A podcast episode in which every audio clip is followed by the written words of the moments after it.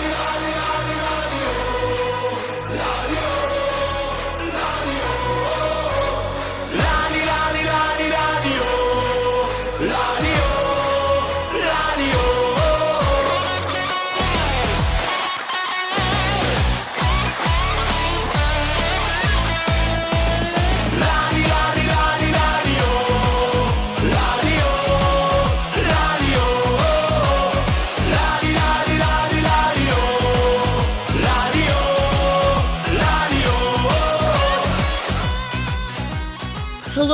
and welcome to Draw Lose or Draw, a weekly podcast covering all things Partick Thistle. I wonder if this might be go down in Thistle archive as an historical moment because both David and Matt are not on the pad on the podcast this week. We've finally staged our takeover and we're looking forward to a podcast maybe without golf and Doctor Who, but actually we've got a bumper panel to make sure that would never that that would never be the case and these things will always be brought up on a Partick Thistle podcast. Without further ado, I'm going to introduce our lineup this week. So joining me first is Reiss Haldane. Reiss, how are you? I'm very well, thanks, Heather. I'm looking forward to this one tonight. It's always a lot more fun when, when you're hosting. I mean, when when Thistle have picked up three points, but uh, it should be a good one. I'm living on cloud nine right now. Thank you for that, Reiss. Jamie McDonald is here. Jamie, are you well? Am, thank you. It's good to be back again. Nice to be asked, are you well as well? Matt doesn't do that. Big panel rotation, big three points. Let's go. Six points, Jamie, because remember the the Thistle women's team won as well. Finally, we have Tom Hosie joining us this week. I just want to shout out Tom for another fantastic program. I'm not just saying that because Draw Lose or Draw and her game two got um and the Jags Foundation. Oh wow, triple threat for me got a massive shout out. But just overall, back in match days and it's been absolutely fantastic. Tom, great to see you. I know you're recovering after a Ryder Cup, a Cup uh, weekend. How are you? I'm very good, thank you. Thanks for the the kind comments about the program. They're very much appreciated. And looking forward to this, talking about not just the Ryder Cup, but a fantastic weekend for Thistle with both the men's team and the women's team winning and not conceding a goal into the process. So all good. Um, as part of listening to some of our fan feedback, we're not going to ask Reese straight away about the starting lineup. That will come as promised in the programme, but not quite yet. My icebreaker today is the fact that um, it was her game two weekend, and one of the most popular things that we had, apart from the tablet and Tom, don't worry, I've got a few ones spare, and I will make sure to find you soon to to pass that on to you. But one of the biggest draws was um, the glitter tattoos. We put on about 60 or 70. Shout out Kirsten, she was absolutely incredible, the queen of glitter. But it made me think if you were to get a thistle tattoo, what would you get and where? It doesn't have to be glitter, don't worry. Though these glitter tattoos are not coming off, and I've had four showers, so please don't come at us. But anyway, Jamie, what what thistle tattoo would you get and why and where? Have to be something to do with Crystal and just get KD9 or something. Where would I get it? Mm, nowhere too visible in case I regretted it. So I don't know somewhere my I could say my ankle or something, maybe like the top of my arm or something, so you can hide it underneath your sleeve if you don't like it, but it's still there. But yeah, Chris a nice safe answer, but he has to go. I was gonna say it was it was safe, but it's an absolute winner. You never lose with Kris Doolan. Reiss, what about you? What where would your tattoo be and why? Bit of a boring answer from me, but I always I always say that I'd quite like to get a a leg sleeve at some point, uh, like my full leg done. Um, I don't think I'd actually get a thistle badge, uh, like the actual crest or anything, but I think that uh, if I, I'd incorporate a thistle somewhere, like a, a realistic thistle somewhere a bit of a, a space filler with a bit of meaning, do you know what I mean? Instead of just the the official club badge. But that would be my answer. Pretty boring, pretty self-explanatory, just a thistle, but yeah. You mean you aren't getting Partick Thistle boing boing? Oh, I'm quite shocked. Uh, Tom, what about you? Well, I'm not a great fan of pain, and that's has always kind of put me off getting a tattoo because I've always wanted a Beatles tattoo. I've always wanted a John Lennon tattoo, but I've never been brave enough to get one. So I suppose if I had a gun put against my head and said, "Look, you've got to get a Thistle tattoo," or I agreed to get one if we win promotion, it would have to be dead boring. It would have to just be one of the a club badge probably, and probably maybe my nothing too prominent. Maybe my inside of my arm, maybe something like that. Pretty boring, really. I'm not going to go for a big, big giant thistle on my back or anything like that, or Chris Erskine or anything like that. Just a wee logo somewhere, a wee badge very understated and I actually I'm I am kind of gutted that David's not here as I feel David would have gone wild. Um I'll say I remember um I mean this is this this is a really great thing to bring up One Direction on um on a Draw Lose or Draw podcast. But when One Direction were were still together, they had they did like to tattoo roulette and they got with James Corden and they got the one of them Harry Styles got the Late Late Show um on his like forearm. So maybe I'd go for Draw Lose or Draw on there. Match Harry is like my favorite podcast, my favorite TV show. So there we go. Um, I think that's enough. I don't mind if you have skipped forward this bit and you're just buzzing to hear about Reiss's thoughts on the starting 11. So, Reiss, a bit of a change this week. Scott Robinson in, Ngwenya in, and our new signing, Nathan McGinley, in, in the starting 16. What were your thoughts about the change after what could only be described as an absolutely shocking day at Firhill the week before? Yeah, well, um, I was half expecting Ngwenya to come in. That, that's what I wanted to see. I wanted to see Ngwenya in for um, Xander McKenzie, and we got that. So I was pretty pleased, and obviously Scott Robinson came in. I, I wouldn't, if it was my team, I probably wouldn't have had the balls to to just bring Scott Robinson in. But Doolan's the guy that makes the choices, and it, it paid off. It was a it was a great decision to start Robinson, and fair enough, he's he's been deserving of a start. He's, he's done well every time off the bench, has a lot of energy, gets himself about. Um, and we probably actually lacked that just in behind Graham, someone that likes to play between the midfield and, and the forward line. So it worked perfectly, um, and I thought Robinson was was excellent. Yeah, you know Stanway's been brilliant this season, so I don't think it's necessarily the case of look you've been dropped. It's just he's, he just turned 19 year old the other week. You can't expect him to play every week, um, and I'm sure he he won't mind either with Robinson coming in for a start. So yeah, positive all round. In terms of uh, signing in Nathan McGinley, um, it's it's no one that I've got too much of, opinion, of an opinion on. I know a lot of people are sort of writing him off already when because you see people going, oh my mother my Motherwell supporting mate says he's not great or he lacks confidence. He's he's not been that good this season. But I say to everyone, I was like, you can never judge off that because we could genuinely go and sign Cristiano Ronaldo or a top top footballer, whoever it is. We can go and sign someone who's done it at any level, and there's always naysayers in the replies. There's always people got something bad to say. Um, the only time I've never seen it was when we signed Harry Milne. There was not, there wasn't a single bad word about Harry Milne. But you sign anyone and there's there's bad comments, and I don't think I don't think it's a bad sign. I actually think it's quite a good signing. 27 year old played at a, a, very decent level. Played for Middlesbrough before. Uh, he's had he played um, in League Two with Forest Green Rovers. He's played for plenty of games for Motherwell. I think he's played about 40 games for them, and he came fifth in the Premiership. So he's he's coming down a league and people were saying, oh, but he wasn't getting a game for Motherwell. And then I turned around and said to someone, I was like, so if we signed Ricki Lamie, you'd probably be quite buzzing with that, wouldn't you? And they're like, aye, aye, he's went inside with Dundee. Well, I said, well, he wasn't getting a game with Motherwell last season either. So I think it's a fine signing. And obviously, primarily left back. I don't think he'll be playing left back for us. I think he'll be sort of um, back up at the left side, the centre half for, for Lewis Neilson. But yeah, I, think it's a decent enough signing. Another one to bulk the squad out a bit, and it's a position that we needed covering. So I'm happy with it, and I'll I'll give my I'll give further opinions when I've seen him in a Thistle jersey.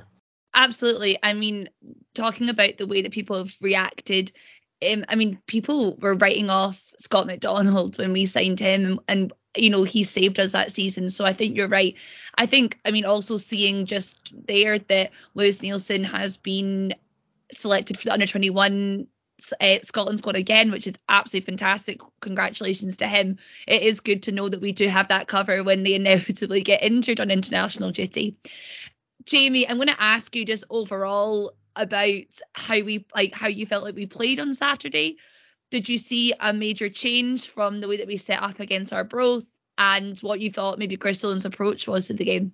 Oh, 100%. There was definitely a big change just in the our overall play. You know, we really lacked intensity against Arbroath just stupid, stupid errors like misplacing passes constantly. Just our distribution was poor all day, and it was just you couldn't say anyone had a good game. But I thought it was the complete opposite on Saturday. I think everybody had a good game. There was solid, consistent performances across the park, and some players were unbelievable. I thought on Saturday, Kerr McInroy was fantastic in the middle of the park. Stevie Lawless once again having one of his games. I thought Fitzy was good as well. Don't think um, Ngwenya as well. I thought slotted in very well at right back, so I don't think anyone had a bad game. The way we set up, I think Reiss mentioned earlier, Robinson coming in, that was maybe I don't know about a rescue shout because Stanley has been good. I know he wasn't great last week, but no one was, but he has been very good this season. But Robinson came in and scored a goal, and I think he's looked pretty tidy. And most times he's come off the bench. Like remember at Morton away, he came off the bench and got that assist for one of Graham's goals, and was just quite a tidy player. And he's come on, think he's looked quite neat on the ball, and glad for him to get his first goal. Hopefully the first of many. But yeah, just overall, I thought it was a fantastic performance. And Kerr McInroy, he's someone that I wanted to sign last season. I know it didn't happen, but he's here now, and he's a player I think we've just got to enjoy him while he's at the club because he's a great player. And I think he's destined for bigger things than potentially the Scottish Premiership at some point. He's still quite young. I think he's only about 23 or something, and he just uses his frame so well to shield the ball and move it on. And he's a real goal threat as well. It's already three goals from this season. He's racked up a couple of assists as well. So yeah, what a player he is, and I'm glad to see us back to winning ways. And looks like last week was just a blip, hopefully, and be interested to see how we line up against Inverness next week. Tom, did you think there was a change of mindset in the way that we um, approached the game compared to like the lack of creativity and things that we saw the week before? I think we certainly started on the front foot on Saturday, which we didn't against Arbroath. I think you could tell quite early on in the Arbroath game that it wasn't going to be our day. And I think on Saturday you could tell quite early on that it was maybe was going to be our day. Certainly we were much more positive I'm not sure if it was so much a change in our approach as maybe a different approach from the opposition because Arbroath basically stop you from playing. Um, they kind of dictated how the pace of the game and the tempo of the game. Dunfermline didn't. Dunfermline a bit more open, and I think when the opposition come at us a bit more, that suits us. And I think their approach played into our hands to a certain extent. I mean, I don't think it was a a wonderful performance. I think it was a good performance, not a wonderful performance. There was moments that could easily have gone against us. They'd got the first goal. It could have been a very different afternoon, and they had certainly had a right good chance at nil-nil. But I think I was a wee bit anxious about Ngwenya coming in and playing at right back because he's obviously primarily left-sided, but I thought he did okay. In fact, he probably did better than okay. I think he's a quick player, and I think his pace might cover up the lack of positional sense at times. I think it was a very good decision to bring in Scott Robinson. I think he's a very clever, a very intelligent player. He plays that bit closer to Brian Graham, so Big Brian wasn't quite as isolated up front. All in, it was a very positive afternoon. Um, we probably could have scored another couple as well, which would have just been the icing on the cake. I think you're right. I think there was a certain point in the game, I think maybe at 1 0 at half time, I was thinking, I really want us to get another goal here just to shore this up. And I didn't feel that we were absolutely clinical, but then the way that we managed to move forward in the second half and the I think you're right, I think there was a bit more open, the gaps were there. And I also think it just took a little bit of time for Lawless and Ngwenya to just find each other and and work together, which is natural, is you know, he's so used to Jack McMillan. Reiss, I'm going to come to you just about some of the goals and the creative links and just anything that you noticed that you thought was a big improvement on Saturday. Yeah, there's definitely a lot to, to be pleased about with, with how things went on Saturday. But just I just want to touch on what you're saying there um, about going in 1 0 at half time. Stephen Lawless is a very lucky man that we actually ended up riding out pretty comfortably because that chip just before half time, just knock it past the keeper and it's a comfy game. Um, but that, that's when you're in form and you've got that confidence, you think you can do, you think you're capable of anything. And, and uh, to be fair, I don't blame him. Nine nine times out of ten, you know what Stephen Lawless is capable of, but in that time, you just want him to roll that past the keeper. But thankfully, it didn't really matter in the end. And, and like you guys were saying, it could have been more comfortable. But 3 0 definitely didn't flatter us. I think we are well worth the victory. It's always good. Big Brian with another goal, eight for the season already. McInroy is absolutely excellent. I think that's one of the best I've seen him as well. Was just he's everywhere. I, and I know I know Matt said before on the pod that he thinks like he's more physical than technical. I don't I wouldn't even say so. I just think he's he's got he uses his body so well, but he's technically ridiculous as well. The way he passes the ball, the way he strikes the ball is brilliant. As he's like an absolutely fantastic footballer, and I'm enjoying watching him with us. Um, and and I know like the likes of McInroy on loan and Ngwenya on loan. I know a lot of people are never too keen on loan players because they always say why not just develop our own. But I think these guys that we have on loan are almost here with a view to becoming Thistle players because I don't necessarily think that Ngwenya is going to make the breakthrough at Aberdeen. And he's just turned 21 last week, and I remember saying to you guys in the chat, I'd be pretty happy having it, keeping Ngwenya on next season. I know it's very early days, but just nourishing him into being a, a good Thistle player. He, he looks comfy on the left and the right hand side, and you know we're not going to have McMillan and Milne forever. So I think can build him up and and progress him into being a good player. There's there's a lot of potential in the squad right now. It's a young squad. I always forget. You actually forget how young Fitzy is, and I thought he was absolutely excellent at the weekend as well. Does absolutely excellent for for Big Brian's goal. But uh, honestly, I great all round. Even guys off the bench, Tommy again, we're unlucky not to. He likes to come on at three now and, and score the fourth because he was close to it again. So I very very happy. Um, I don't think there was any failures again, and I always seem to be saying that when we when we win games, there's never any failures because we seem to win so comfortably. I, I don't I don't really remember many games at all this season, or many games under Doolan actually, where we've we've just snuck a one 0 We always seem when we do win, we seem to win pretty comfortably. Um, not that I'm complaining. I hope that, that that that continues. But yeah, it was a good performance and it's got me buzzing again for Saturday. I, I know I knew that Arbroath was just a blip, or maybe I'm just saying that now. But honestly, it's it's got me right up for it again. Can't wait for Arbroath which was just a blip to be clipped and and played later as the the David Forrest way always is. Jamie, did you see a defensive improvement from Saturday? And what about a word on your favourite goalkeeper, Jamie Sneddon? Yeah, I thought there was a defensive improvement, definitely. I mean, the obvious is that we didn't concede.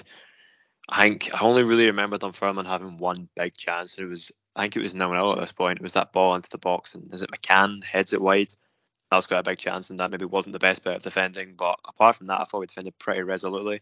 I think someone who hasn't got a huge amount of praise since playing, but has been very solid throughout, is Lewis Neilson.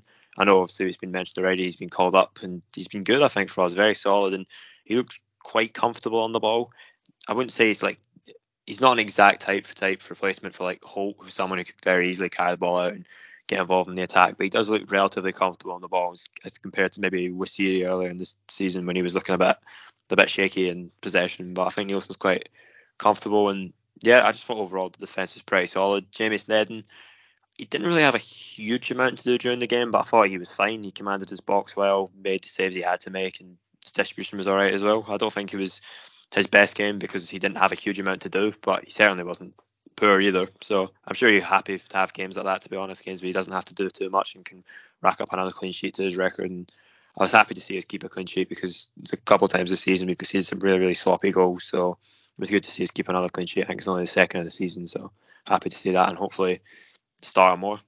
I can't really see that defensive unit changing apart from McMillan probably will come back in for Ngwenya. And I was saying in the chat, I feel quite bad for Kieran Ngwenya because I think he basically every time puts in a pretty solid performance, but then gets dropped the next game because he either gets dropped from Milne or McMillan.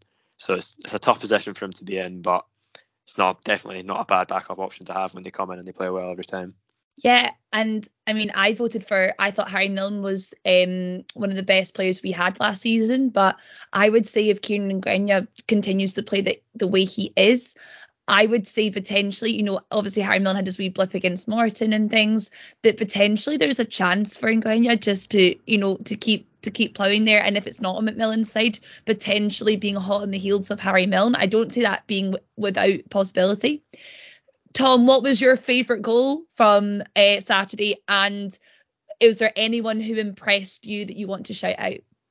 Ah, of the three goals, which one impressed me the most? I think probably the third one, just purely because that, you know, you get your 3 0 up and you're almost home and home and dry at that point. One, I kind of shout out the substitutes. I thought the substitutes all made a very positive contribution when they, they came on you can imagine being a defender, you've having to been coping with Big Brian all afternoon, and suddenly Tomi Adeloye comes on and he's got pace and he's got power. I thought he was unlucky not to score. I think he probably should have had a penalty as well. I thought Wes McDonald was decent when he came on. Again, he was a wee bit unlucky not to score. Um, he's not a player that we've seen an awful lot of, but I quite like the wee snippets of him that we have seen. And it's good to know that you've got an option that can come off the bench. Think you can play both on the left side and the right side. So hopefully at some stage or other he'll get a decent run in the team. Um, I also thought, and he's not obviously a universally popular player since he came here, but I thought Blair Alston did quite well when he came off the bench, albeit it was it was fairly late on in the game, was more or less won by that stage. How much did Matt pay you to say that, Tom? um, not a penny. That was all off my own back, but I thought it might be a bit of a controversial take.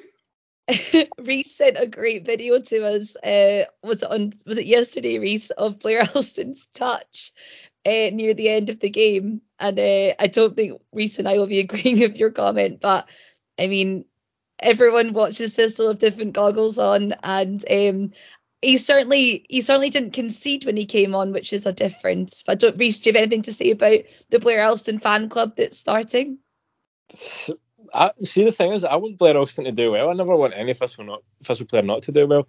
But I, I don't think he was great when he came on. I thought he gave the ball away a couple of times, but he's probably better than he, he was normally. But you're, you're 3 0 up at that point, as Tom says, you're kind of home and dry. And it's fine to be bringing guys like on. I'm actually glad that Ben Williamson got a run out because he's kind of fell out the picture. And I thought he'd done fine to, to begin his official career because you remember the games that he played in we were we were taking the lead and we fell out the games, and we always fell out when he was getting substituted off with cramp.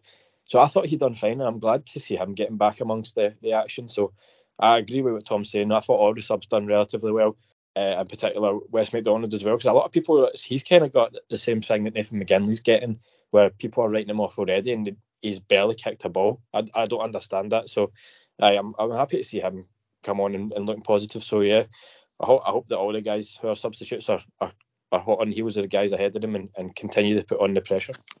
I think it's also extremely exciting to know that when we do inevitably have some injuries or people out for suspensions, that there is definitely a, a strong bench forming and there and, and and also a bench that can change games. I think maybe at the start of the season there was a little bit it was a bit too samey the same player just coming on for the same player. But you know, Wes McDonald, Tomi Adeloye, they will they'll change games and they'll change our approach, and I think that's really exciting to look at. Uh, I'm going to touch on something that Tom talked about, and just about the about penalties and the overall refereeing performance. Now, I'm not going to go in and slate a referee, but I would, and I'm not a Dunfermline fan either, even though I am currently in Fife. But um, I did think that Dunfermline potentially had a bit of a right to be quite raging of the ref. I thought he just decided to like just give no fouls at certain points. And uh, Harry Milne's acting uh, when after he got hit was uh, it was very enjoyable, like he got a gunshot wound. But Jamie, I don't know if you had a, have had a look back on it. I know you do love to to watch Jagzone after. Did you think that maybe Dunfermline or us deserved a penalty or a bit more from the ref in general? See, when I was watching the game live, from the I was in the Jackie Husband, and you couldn't really tell for the first penalty shout. I don't think was when I see it back. I think that'd have been pretty soft. That was given. A handball, I don't know. From the Jagzone highlights, again, it's the Jackie Husband side, so it's kind of hard to see. But I watched it from the Dunfermline side, and this is definitely through red and yellow glasses. But I don't think it's as strong a shout as they're saying. But yeah, again, I'd be calling it if it was for us. So make it that way you will. I think it's one of those ones the ref can get it, but sometimes they won't. But Milne's arm is in at his side when he does it. I mean, Milne turns around, holds his stomach as if it's hit there, which I thought was quite funny because it definitely didn't. It kind of like his arm's in at his side, and he kind of like moves side on onto the ball, so his shoulder's kind of facing the Dunfermline player, and it like hits his like elbow, but his elbow is tucked in at his side. And I think the rule's something about artificial, like it's like to make your body bigger or something. So, but if your arm's in at your side, you're not making your body any bigger. So is it a penalty? Is it not? I don't know, but I can see why they would be raging about it. Reiss, what do you think? Yeah, I thought the the general performance of the referee, like you say, it was a bit. It was kind of letting the game flow, flow at times, and I don't mind that to be fair. And I felt like we were kind of getting the better of his decisions, which is which is a mad thing to say. I don't think it was a penalty. I was in the north stand, Um, and obviously their reaction makes you think, oh, he's definitely handballed that. And almost like the motion of Milne's body, like the movement of Milne makes it look like a penalty. But I've only watched it back on the Dunfermline highlights as well. I don't think it's a penalty watching that back. I think I don't think he's made his body any bigger and it's hit right at him kind of thing. So I don't I don't even think it is a penalty. But you know that was always going to be their excuse because they they were miles off it. And actually fair play to James McPake because he he did come out and say if we did get a penalty it might have changed the game. But to be honest, we didn't deserve it because they were they were miles off it and we were we were really good on the day. So I I, don't think it was a penalty. Um, I thought at first through the red and yellow uh, tinted glasses again. I thought at first Tommy's was a penalty. I've not seen it back though. Um, but I, will shout for it when a Thistle player goes in the box. Yeah, I think also for me, as I mean, a very low grade of a hockey referee, but usually when players react in a certain way who've maybe been closer to the situation, you normally think something must have happened, and it was just the way that all the Dunfermline fa- uh, players, sorry, went absolutely mental and ran towards the referee with open arms. I felt to me, I thought, oh gosh, like that, it almost must be, but I, I, I do agree that I, from watching it back, it is hard to tell, but from Harry Milne's reaction and the Dunfermline player reaction, I would have been inclined to think it was. Tom, what do you think? I'm still just kind of echoing what you're saying there. I mean, I'm not sure whether it was a penalty or not. It was, I'm at the back of the Jackie Husband stand. It wasn't the best angle, but the reaction from the Dunfermline players had me worried. It didn't strike me as it was a hopeful appeal for a penalty. It was they were adamant it was a penalty, um, and I think it was probably quite a pivotal moment in the the game because if my memory serves me correct, I think Milne had already been booked at that point. So presumably he'd have been penalised. He'd have got another yellow card for the handball. So they would have had a penalty, which you would imagine would probably have converted. We'd have been down to 10. So that was quite, I think, quite an important moment in the game in general. And just as a general, I thought the referee was was pretty poor on, on Saturday. Not just to one side or the other, just in general, I thought he was very, very poor. Yeah, I think I think that wasn't a good day at the office for him, but a great day at the office for Thistle on Saturday. Um, I'm just going to touch really, really quickly on um, the her game two aspect of Saturday. And I want to say, firstly, a massive thank you to anyone and everyone who came along to see us before in the Aitken Suite, to people who clapped the uh, amazing Her Game Too mascots onto the pitch and celebrated with them when they scored their penalties with Kingsley at halftime.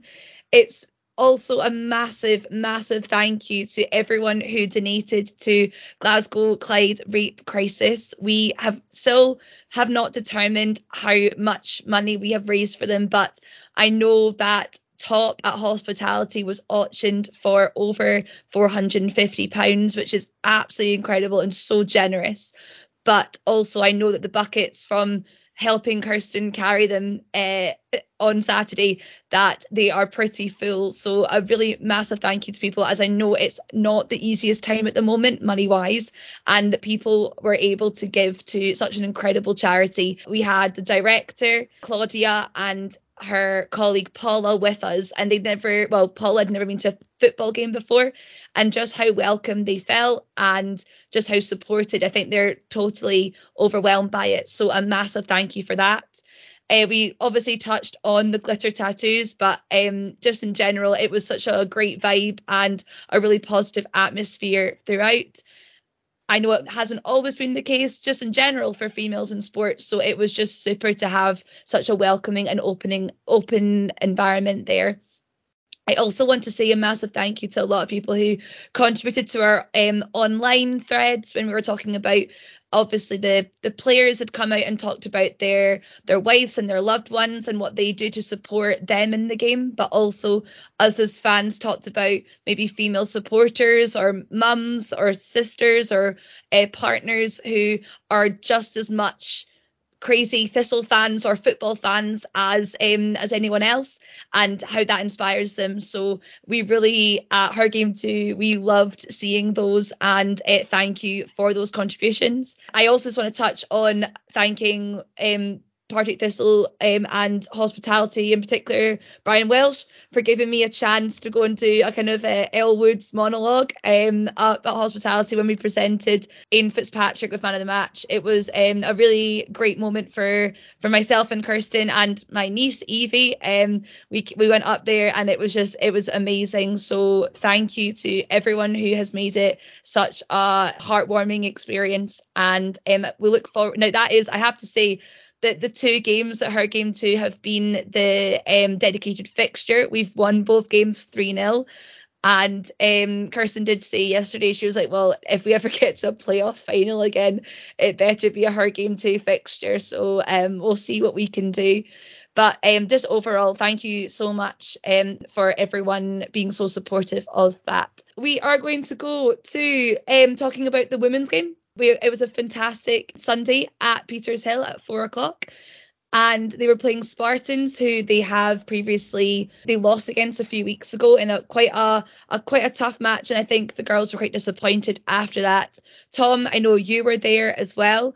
Um, how would you sum up the game? Obviously, Cara and um, Lindsay got goals, and it was a super turnout as well.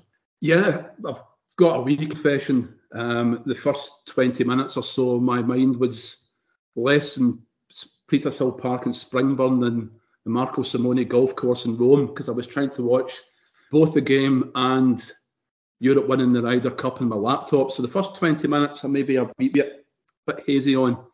Um, just one thing I wanted to mention before kind of talking about the game. There was just a tremendous atmosphere at Petershill Park on Sunday. Um, the crowd was 237, which perhaps doesn't seem like a huge crowd. But when I first started going in the Partick Thistle women's team matches, the attendance would be intense. You're talking, if you were lucky, you would maybe have 50, and that would be friends and families of the players largely. So 237, that is quite a jump. And it's a sign, I think, of the support that we're starting to grow up at Petershill. And it's such a positive atmosphere, kids, dog friendly. It was it was really, really good to see. So that was the kind of first kind of thing I took away from from yesterday's game. On the pitch, you mentioned Heather that they'd lost to, to Spartans in the league, and I think that result did kind of hurt them. I don't think they were at their best that night. It was a horrible night up at, at Peasy that night. So I think there was maybe a sense of, if not revenge, then redemption, trying to kind of just show what they are capable of again. And I thought they pretty much dominated the game from from start to finish. They played a lot of good football. And it did look at one point as if they were just going to be going in at half time at nil nil, but cracking free kick from the corner of the box, a super header from Cara Henderson. And I think that's her up to, to I think it's seven now for the season for Cara. And another cracking goal in the second half, cross from the right from Cody Hay, really good header from Lindsay Taylor. And I think at that point it was as good as over. Probably could have scored maybe a few more. I think maybe three, four, nothing would have been a more accurate reflection of the how we dominated the game. But it was good to see them bounce back. The last game was what I think was about a fortnight ago, and they got a bit of a a drubbing off a very, very impressive Hearts side they looked quite a tired side that afternoon. So I think the the break for the international break came at a good time for us, and they looked they looked refreshed and eager again on Sunday, and it was it was a very positive afternoon. And hopefully the the draw for the next round will be quite kind to us because it'd be good it'd be good for the profile of the club if we could get another good run in a cup competition.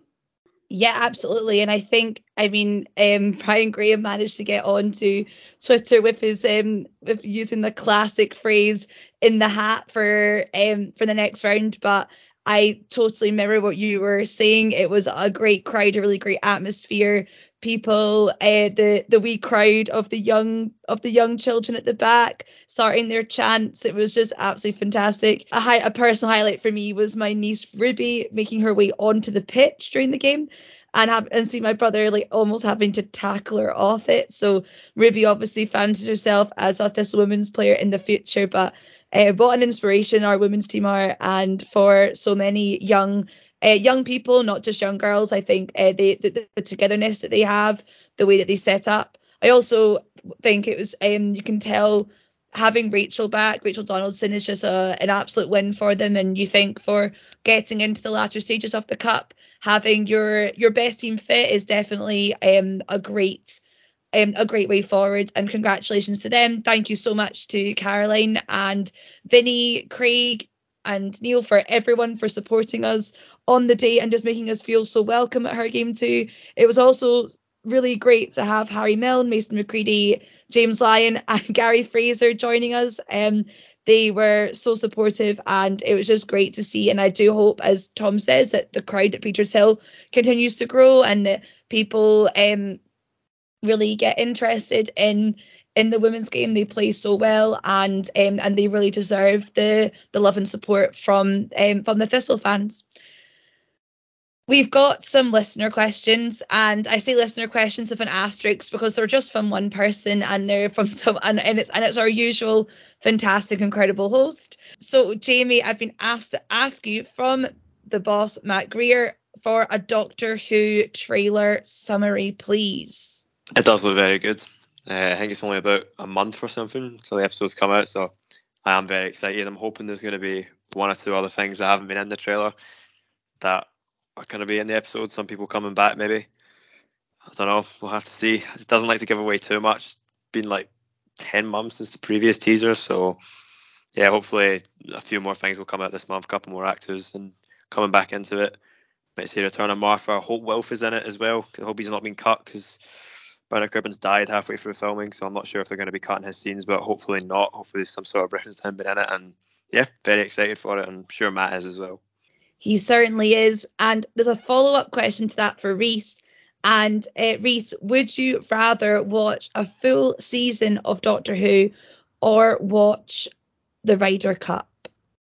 It's probably Doctor Who because I used to watch Doctor Who when I was young, but I've, I've, I've not watched it since I was young, young. But I did like it at a point in time, and I've never liked golf yet because I feel like golf is maybe something that might mature into. I never used to like pickles, but I don't mind a gherkin now. Do you know what I mean? So these things come with time. Um, it's never too late. I hope maybe one day I'll I'll see what what yous all see, um, and I might be missing out. But f- for now, I'd probably I'll probably have to sit for a Doctor Who. Absolutely fantastic. If any listeners would like to recommend Reiss uh, to Reiss, sorry, what season he should watch, then please feel free. I'm now going to pass over to David and Matt, who is going to be talking about Pie of the Month.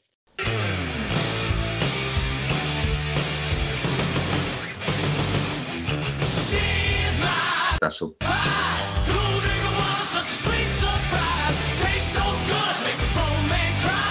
Partick Thistle.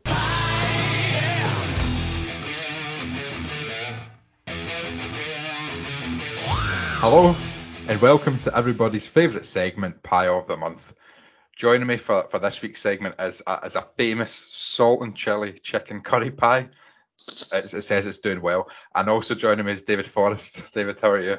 I love how you say everyone's favourite segment, and what you mean is my favourite segment. Like somebody said, somebody said it was the funniest thing I've ever heard.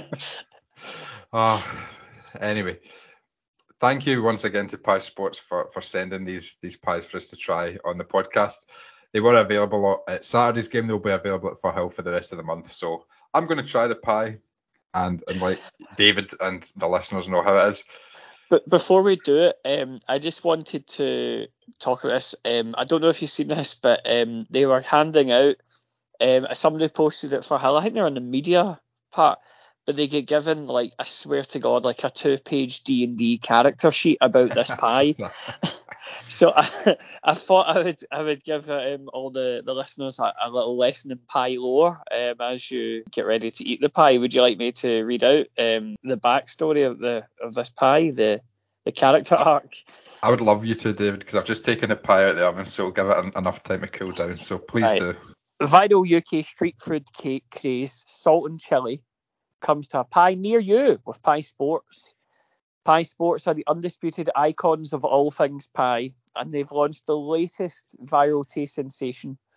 We give you the salt and chili chicken curry pie available at a football ground near you or to your home with the Pie Mail service.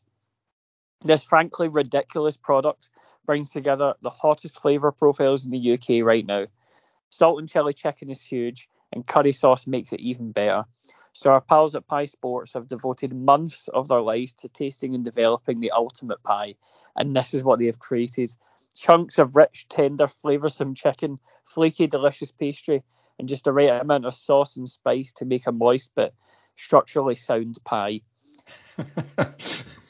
Uh, there's oh, there's so more. Pie Sports Joe Aitken, taster and chief, said at Pie oh Sports, God. We love good, simple food, and the pie is the ultimate example of that. The difference is we want to elevate it, make it the very best pie it can possibly be. All of our varieties are created with this in mind, using premium ingredients, serious development, and tasting and strict quality control. Street food, street food is huge now, and we wanted to give the humble football pie the same treatment street food traders have done with different global cuisines. We are really proud of the results, and we hope everyone enjoys our latest edition, the very long-awaited salt and chili chicken curry pie. Pie Sports are the country's leading purveyors of quality traditional football pies, but with a twist. Flavours cover many bases, from steak and gravy to the bonkers but brilliant kebab pie, plus a vegetarian macaroni pie, the classic vegan, and the brand new salt and chili chicken curry. They're on sale at St Mirren and Partick Thistle from Pie Sports kiosks, with more grounds around Scotland and the UK in talks. I love the idea of them being in talks. You know, it's a come get me plea. Uh, Stuart McGregor will be on the phone trying to secure their services for other places. I want to know how you become a, a taster or the dream, the chief taster at Pie Sports. I work in a very uh, sort of morale sapping, um, relentless job. Hoping Don't we all? my work's listening, and that that is the absolute dream. I'm open to offers there. So last month we tried the, the steak and sausage pie, which I, I, I ranked pretty highly, David. It wasn't as good as the kebab pie. The kebab pie is still king, but I'm going to cut this pie up. Um, again, another one for the ASMR sickos. So you're going to hear me cut this pie up and then take a bite, and then I'll, I'll give you my thoughts. Right.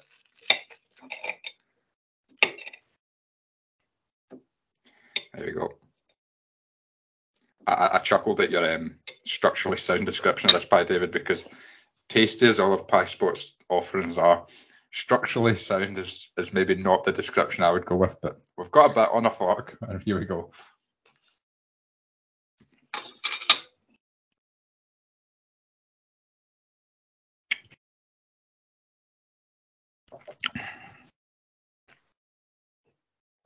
Holy moly. Holy moly. I mean, I'll, I'll give you my thoughts on it. I've, I've not had one, but we went to the game on Saturday. I was with Kieran, uh, Dave McCluskey, Mark, and Smurf, and a bunch of them got this pie, and you can smell it from about eight miles away. I'm not joking. Like, it, at least about three rows down, you can smell it wafting away at you.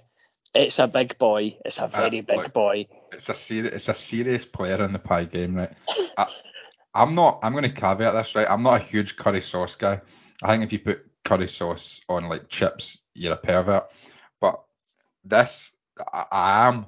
What I am a huge fan of, David, is the salt and chili craze that Pie Sports speak of, and wow, that salt and chili has really enhanced the curry sauce.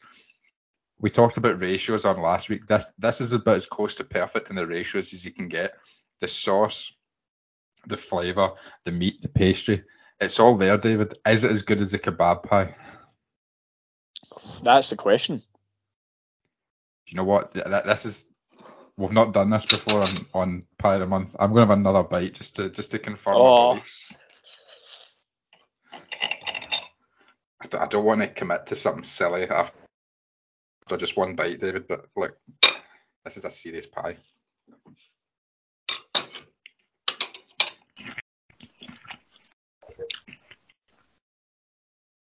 You know what, David? I'm giving this a 10 out of 10. Oh wow, incredible. In fact, right, let, let me let me revisit that, right? I'm giving it a 10 out of 10 if you eat it in your house. I'm maybe giving Yes. it a 9.82 if you eat it in a football stadium because I I can get- imagine this this this is a you can't wear some you can't wear white you can't wear jeans that you're fond of. You know, I don't think you're allowed in with cutlery to a football stadium. Like the Firhill stewards will probably stop you. But everything else, David, I, I can't flaw anything else to do with this pie. It's getting a 9.82 from this corner. Incredible. I, I, I would like to echo the feedback of um I get quite quite a bit of feedback from people. I'm a man on the ground on the beat, you know, asking people on the scene, um and they they all said like it's it's undignified to eat in a football stadium. Like it, again, you can't wear white. Like there's a there's a kid that's a couple of rows in front of me who wears like a signed shirt to games, which I think is madness. By the way, but that's another thing. You know, it's a way they can't they can't just too much. But like you could you couldn't eat this with that. Like absolutely No. not. You're you're that that signature is washing straight off. Um, if you if you eat this pie with it. But yeah, um, salt and chili mania is running wild. Um, and I'm you'll here love for it. it. Yes. Pie Sports, thank you. And remember, you can get 10% off Pie Sports orders online using the discount code DLD10. Thistle.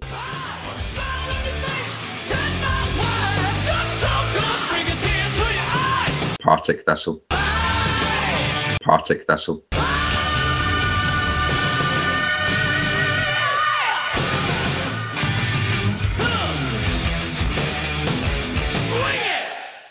we have got a very exciting and unheard of thing for Thistle fans coming up, which is a Saturday away to Inverness. I'm sure Jamie will be able to tell me at some point over the next few days, or maybe in maybe in the space of this podcast, how long it's been since we played Inverness on a Saturday. But Jamie, I'll come to you and ask any changes for Inverness. Are you looking forward to it? And um, do you think they maybe have the new manager bounce? What What are your thoughts for Inverness? Yeah, the new manager bounce is something they probably will have because Duncan Ferguson's obviously come in, quite a big character, quite a big personality, got a lot of media attention. They got their first win of the season at Arbroath, even though it did, I think they were 3 0 up and it ended being 3 2. So they still seem to be quite leaky at the back. We've seen quite a few goals so far this season. Changes to the team, I don't think there'll be many, if any, apart from Jamie Millen coming in, probably for Kieran Ngwenya, which again is a bit harsh on Ngwenya, but I can't see McMillan not playing if he's fully fit and if he's able to. Uh, yeah, I can't see any other changes to the team apart from that. I think he'll stick with the same midfield because McInroy and Robinson both put in a really good shift on um, Saturday, so I don't see why there'd be any changes there apart from any injuries, which hopefully doesn't happen and forcing changes. And the last time we played Inverness on a Saturday, I don't even know actually. I don't think we played them once on a Saturday last year. I could be wrong about that. In the 21-22 season, we definitely did play them on a Saturday. I think the start of the season at some point. I think we the one we lost three one was Scott Tiffoney scored, one 0 up at half time. We conceded that absolute P roller from Kirk Broadfoot and then the ball bounced over Sneddon for one of the other ones. Terrible game. We might have played on a Saturday since then. That's the last one I remember up there. Thank you. Tom, are you looking forward to the Saturday game? And um, do you think any changes to the starting lineup? I am looking forward to Saturday's game. Jamie's dead right. That was the last Saturday game up there. Was the I was going to refer to it as the Jamie Sneddon afternoon. That's I think that's four in a trot we've had up there on a Friday night. So I'm just looking forward to travelling up in daylight for a change. I can't see there being any changes other than Jack McMillan coming back in at right back. I'm also hoping that Inverness have had their manager, new manager bounce on Saturday. I wasn't expecting them to win at Arbroath. I was very impressed with Arbroath at Firhill. And I think I think Duncan Ferguson will probably do quite a good job there. I think he was quite well regarded as a coach at Everton. And I don't think you're going to be well thought of as a coach at that level without having something about him. But what I don't think you can do is turn a poor squad into a decent squad within the space of a week to 10 days. They'll certainly be fired up and I think they'll come at us. And again, not dissimilar to Saturday, I think that might that might suit us. So I'm not always the most optimistic, but I'm really quite optimistic about Saturday. I'm fully expecting us to go up there and I think we'll win and I think we'll win quite comfortably. I think it'll be a a 2 0 or a 3 1, something like that. David's going to play that back if we get humped, aren't we? Absolutely, that's his bread and butter, and that's why we love him, Tom. Reiss, I'll ask you about what you think for Saturday, and then you can kick us off with a score prediction. Yeah, I've got to agree with much like what Tom was saying. You know, I, I don't know how much of it was Inverness playing really well at the weekend there, or whether they were just really keen to impress Duncan Ferguson. Um, and like Tom said, he, he's he's a well-regarded coach at Everton, but he wasn't too good at Forest Green. But you know that's that's kind of a, a club that's not like any other club when for for many a reason. So I don't know. I don't know if that was that was a blip in his career or what, but his managerial record is is not very good. So he comes obviously with a big name and a, a big a big personality, but I'm not too sure about his, his manager, managerial credentials. He's not got much to go off yet. So, be an interesting game, and I do think that um, obviously the Inverness players will be keen to impress him. Um, obviously, watching the highlights back, I, I watched the Inverness v Arbroath highlights, and the the arse very nearly fell out of Inverness towards the end of that game. Obviously, Arbroath got a couple of goals back, and uh, it looked a bit shaky towards the end. So, I think that they'll they'll try and start on the front foot again. You know, their first game at home under a new manager. They'll be trying to impress the fans as well, show them a bit of fight, turn things around. Um, and I think that that more often than not will play into our hands. It'll open up a bit of space for us. And we, we actually have, if I remember correctly, I think I'm sure we do have a semi decent record there. I remember it a few times getting enjoyable wins up that neck of the woods. And uh, as you say, like I really like going up to Inverness and and obviously until until recently I liked going up to Ross County as well. I always like going up to the Highlands. It's there's a it gives me a, a sense of nostalgia, and I don't know why. I just feel it just it's, it's a feel good factor going up there on the bus and stuff, and it's it's always it's always pretty a pretty good day. So yeah, I'm re- really looking forward to it, and I do fancy us as well. And I'm going to say something wild right now. I'm going to say a 4-1 win for Partick Thistle. That is certainly wild indeed, but I love it. Jamie, a score prediction from you. I'm backing us for a win as well. I think I know Inverness did get the first win last week. I said earlier, I think they still are shipping a lot of goals out. And we're scoring a lot of goals right now as well. So it's a pretty good combination. I'm hoping we can keep another clean sheet, but I don't feel it for some reason, but I still think we're going to get the win. So I'm going to say we win 3 1, one less goal than Reiss, but I still back us to get that win. And I'm backing um, Kerr McInroy to continue the scoring form, get another goal. Fantastic. And Tom, what about you?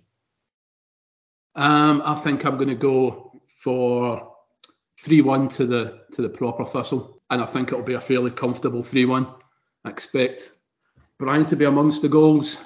I think it'll be quite similar to maybe the game that Ayr United. I think there'll be times when they will have us under pressure, but I think if our attacking players are on song, I think we'll be ultimately, and fingers crossed, will ultimately be too good for them. Yeah, I hope so. I'm actually going to back us for a clean sheet. I'm going to go a repeat of of Saturday. I'm going to go for 3 0 Thistle. We do enjoy a, a game against Inverness over the last few years, and I think that we will will come up trumps again. Thank you so much um, to everyone for joining us. And for those of you who don't enjoy Partridge Thistle, then you can skip ahead and enjoy it, uh, Sylvia Focus in, in the next few minutes. So for Partridge Thistle this week, it is Ryder Cup themed, as Tom and I are, and obviously Matt in absentia, are uh, big golf fans, and um, I can't believe it was quite poor planning to plan Her Game Too weekend over that, meaning that I didn't really get to see a lot of the golf, but what I did, it was fantastic. But the biggest thing that was in the news on Saturday was the big fight between Rory McIlroy and Joe LaCava, who's um, Cantlay's caddy. Um, and well, and what what we saw, obviously, well, if and I say obviously, but if you haven't seen it, uh, you can go and look it up. Um, they're all waving their hat. Eh, well, Cantlay's caddy's waving his hat. Rory gets angry, feels like he's distracted, and um, and it spills over into the car park. So we have a kind of war of words between a very a, a very um, agitated Rory McIlroy, um, one of the um one, one of the caddies and then Shane Lowry has to pull them apart and say right come on let's let's focus on the game let's focus on the win and thank goodness that Europe did do that and we did win. But in a kind of spat in a car park who do you think in the in a in, in a Partick Thistle sense who would be the person in the fight and what would it be about and who would be the one in there trying to save the day Tom since it's a Ryder Cup question I'm going to come to you first I'm going to stick to a kind of a golf theme to it. So what I think might kick things off is it's players golf day, and Brian Graham's got a three foot putt to win, and Stuart Bannigan won't concede the three and the three foot putt. So Brian misses the putt. Yeah, I think it'll probably be in the car park. There'll be an altercation between Brian and Stuart Bannigan over Stuart not conceding a putt that Brian thought he would he would hold quite comfortably and who's going to be the, the peacemaker? So, I see, I think we've got more guys that would quite relish the the chance of a bit of fisticuffs in the car park than have peacemakers. Scott Robinson, maybe he kind of strikes me as quite the the calm, more mature approach to it. So I'm going to go. And I think it'll be Brian and Stuart Bannigan having the scrap, and Scott Robinson is the calm down guys. Roll for it all excellent choice and uh, and I, I definitely I mean it, it's hard to look past Brian Graham in um, in any sort of kind of spat with a rival. What about you, Jamie? Yeah, I'm going to continue the Brian Graham theme. I think it would be him. I'm going to say if it's a thing during a game, Dougie Imrie mouthing off on the side of the pitch, Brian Graham squaring up to him. Remember last season, we got that great photo of Scott Tiffoney squaring up to Dougie Imrie, which was pretty funny. I think Brian Graham doing it would be a lot funner because Graham's like almost like a full foot taller than Dougie Imrie, so it'd be quite funny looking at him looking down at him. Uh, who would be the one to break it up?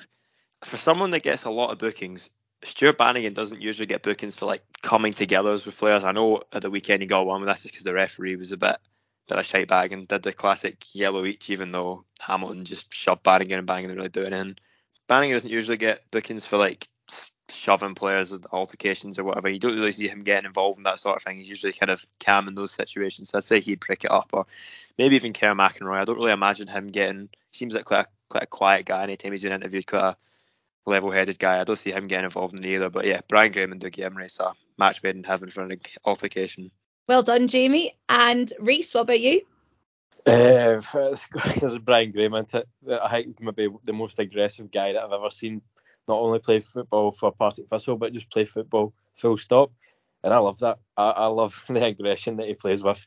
Uh, I need that in my striker. I need that in my captain. Um, and I'm glad that our, our vice captain Aaron Muirhead is is no far off either. Um, I know sometimes it's a wee bit too hot headed, and maybe need to reel it back a bit, but I don't mind it. Um, so I, I always remember back to a game we played at Hamilton. I think it was a six-one game actually, and do you remember the photo of um, Brian Graham and Mihai Popescu, like an inch away from each other's face like that? It's just funny. But if, if I was to think of a peacemaker in, in that situation of the fight, um, I'm agreeing with Tom again, but we've got too many guys who who'd like to, to join in the fight. Um, I'd probably say Lewis Neilson. Lewis Neilson strikes me as a guy with all the jackets in that scenario, but uh, that's my answer. I can't believe none of us have thought of Kris Doolan as, as the as as the peaceful person. I feel like he has got he just has that kind of aura around the place. And, and when we when I saw him on Saturday when I was a little bit stressed, just seeing him and giving me a smile just oh change changes everything. I'm gonna go for more of a a draw loser draw one. I think at some point uh, Matt's gonna lose his head with me for all this um, campaigning that I've been doing about um, who's a better host and then I think David would be there as the as the Shane Lowry trying to trying to keep trying to breach the peace, which is enjoyable. Um, I have had my orders just to remind people that there will not be a weekly podcast next week. And um, and obviously there is a week off as well. So, but do not worry, you will not be without draw lose or draw. There will be something fun for you to have as well. Jamie, Tom, Reiss, thank you so much for joining me to speak about our absolutely incredible weekend at our football club, both on and off the pitch. I look forward to um, hearing how we all fare in Inverness and seeing how we progress on our goal predicting tables. I hope everyone enjoyed the weekend um, at Firhill and Petershill as much as me and look forward to talking about more about Her Game Too in the future and also celebrating more Thistle wins and clean sheets. Please give us feedback on the podcast. You can send us listener questions and we always enjoy them. In the meantime, stay safe, have a great trip up to Inverness, and please follow Game Too online. Bye.